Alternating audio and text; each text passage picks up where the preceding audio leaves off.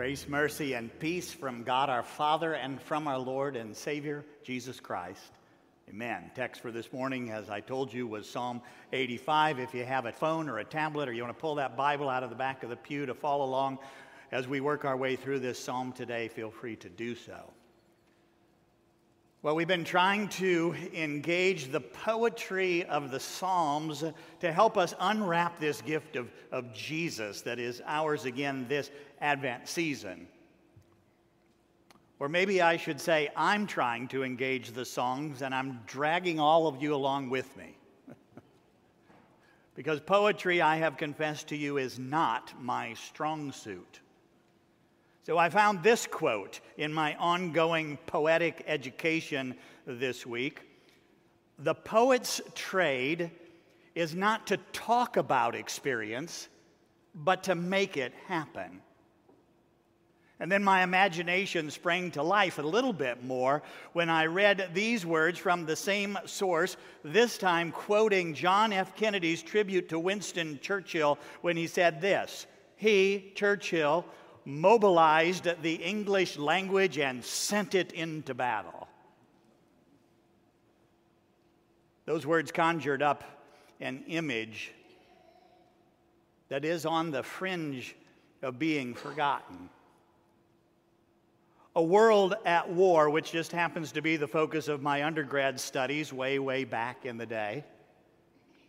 And I spent hours watching the documentary series by that same name and sat dumbfounded, watched the scenes of the fire bombings of London and the devastations that ravaged England and Europe and the Pacific Islands.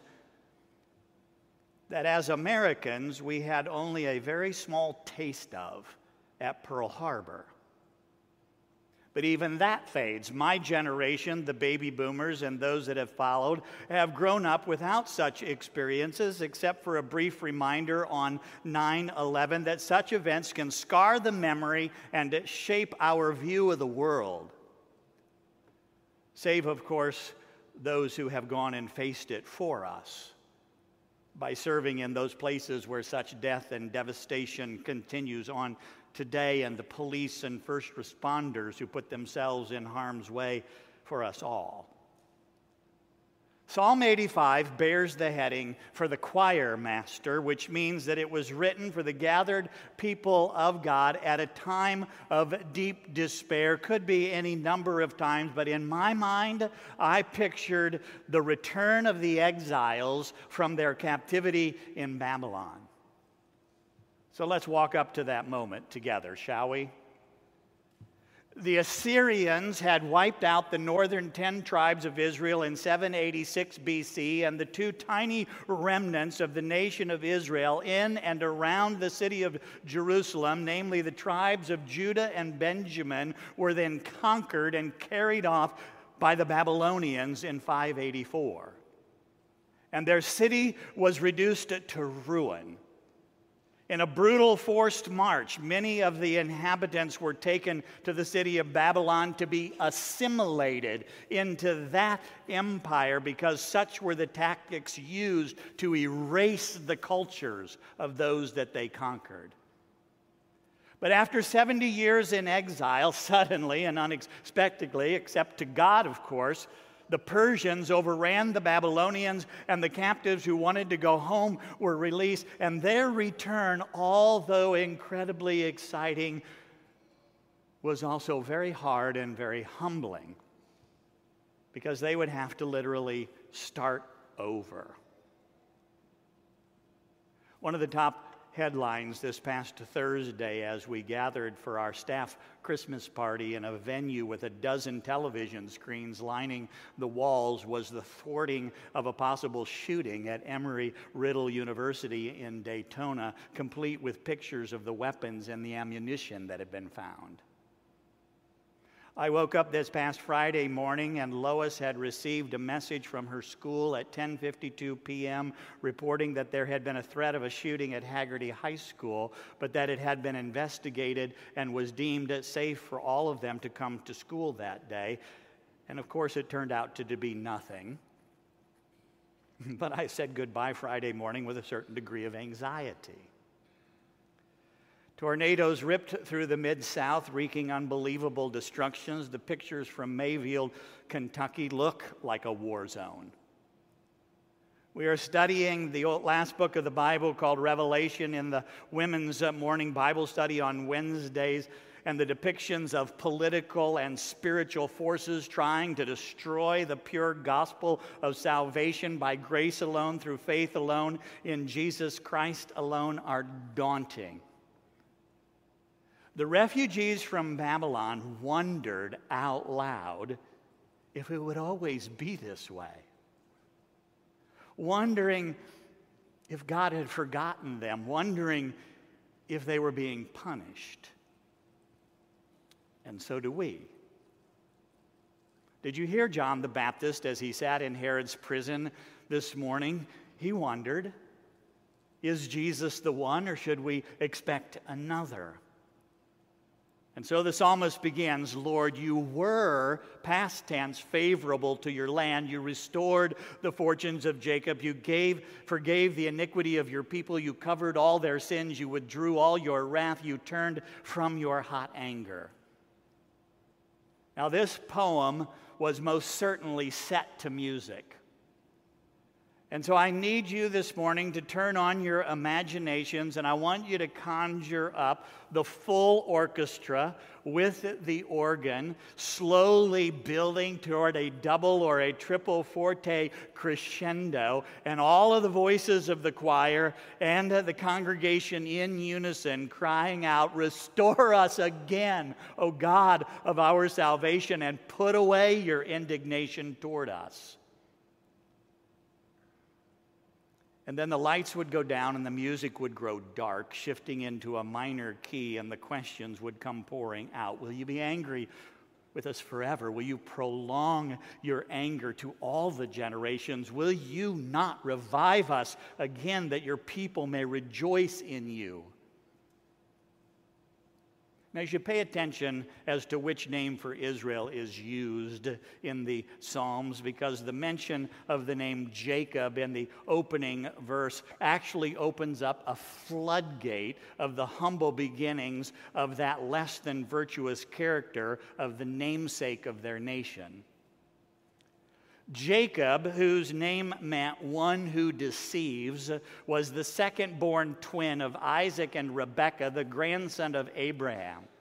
He had conspired with his mother to steal his brother's birthright. Then he had to flee to the land of his uncle Laban, where he fell in love with Rachel, only to get a taste of his own medicine when his uncle tricked him into marrying Leah, then taking Rachel as his wife as well, along with a couple of handmaidens thrown in to produce 12 sons. Leaving his uncle, he took his flocks and his family and he set out to return home, frightened about what his brother Esau would do when he saw him. And on the way, Jacob wrestled with God, who changed his name to Israel, which means you have striven with God and with men and prevailed. And he did return, and he, and he settled in the land that God had promised to Abraham, only to have a famine drive his whole clan to take refuge in Egypt, which is the beginning of a whole other chapter of that story. But the idea of God taking a sneaking, conniving hustler like Jacob and transforming him into the one through whom God would fulfill his promises is a powerful reminder to us that it is all God's grace all of the time. That there is nothing in Jacob or in his descendants or in us for that matter that makes us suitable candidates for God's gift because God has forgiven much and he has restored often. Jacob, you might say, is the poster child of the whole human race. For all have sinned and fall short of the glory of God, St. Paul wrote. Now, look, I know that it is redundant for you to confess your sins week after week. I mean, are we not forgiven once and for all? Are we not in Christ continuously? Why then all of this self abuse? Except that those who don't know history are doomed to repeat it. And the history of faith recorded in the Bible is that people continuously forget God and go chasing off after other things to satisfy the deepest longings of their heart for happiness and for security. And you name it, and we have tried it hard work, success, conservative values, even our religious experiences become our idols in which we put our trust. And then the cymbals clash, followed by a piercing trumpet fanfare that jolts you to your feet and makes you lean in, and the words burst out explosively Show us your steadfast love, O Lord, and grant us your salvation. And the room goes as silent as death and no one moves, and everyone is holding their breath. It is a tired old metaphor, but it still works. You can hear a, a pin drop. And a pure, crystal clear solo voice rings out. It is the voice of the throng reduced to one. Let me hear what God the Lord will speak. For he will speak peace to his people, to his saints. But let them not turn back to their folly. Surely his salvation is near to those who fear him, that glory may dwell in our land. What will God say? Jesus is the Word of God spoken born into the world to bring salvation near to us. And people, will you mark my words that when God speaks, God does what he says peace to all of his saints. Don't be a fool this coming week. Do not turn back to chasing after everything that catches your eye in search of happiness and security. God's steadfast love. Do you remember? I've told you the last two weeks is the whole Bible summed up into those two words steadfast love, and it is re- irrevocably displayed for all people for all time at the cross. Will God be angry forever? No, and never again. For in Jesus, his wrath is silenced once and for all. And better days may return in our lifetime, or things may continue to deteriorate. But the word of the Lord, that is God's steadfast love, Jesus, endures forever. Listen, listen, listen to his word. I will not forsake you. Be faithful, even unto death, and I will give you the crown of life. Go tell John what you have seen and what you have heard. The blind receive their sight, the lame walk, the poor have the good news preached to them. Steadfast love and righteousness meet, righteousness and peace kiss each other. The future is absolutely certain and it is secure in His hands. Trust in Him and do not despair. For Jesus has risen and Jesus has ascended and Jesus will come again and heaven and earth will meet together permanently. Faithfulness springs up from the ground, and righteousness looks down from the sky. Yes, Lord, you will give what is good, and our land will yield its increase. Because God is good, which means that even the miserable things of this present world are in His hands. He turns evil against itself and uses it to destroy sin and death and the devil himself forever. Even when the enemy thinks he is winning, he is only destroying himself in the process. That's the testimony of the cross. Now, this song ends with a march. From being still and knowing God, from motionless meditation on to his steadfast love to determined forward movement. Righteousness will go before him and make his footsteps a way. Take up the cross and follow me. That is, believe in Jesus with all your heart, with all your soul, with all your strength. Do you know Jesus' footsteps? Look, Jesus said, Blessed are the poor in spirit those who mourn, the meek, those who hunger and thirst for righteousness, are merciful, pure in heart, peacemakers, persecuted and reviled for my name's sake. Jesus said, Love your enemies and do good to those who hate you, and do unto others as you would have them do unto you. That is, specifically, intentionally, show steadfast love to those that you meet. Start, please by talking to yourself.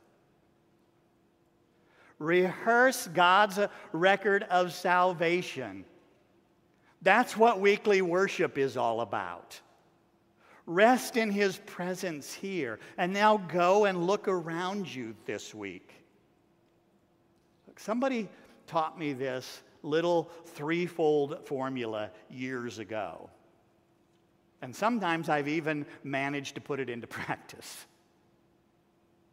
Suppose that your child, your spouse, your friend, you pick, is hurt, angry, afraid, sad, or generally frustrated and in a bad place.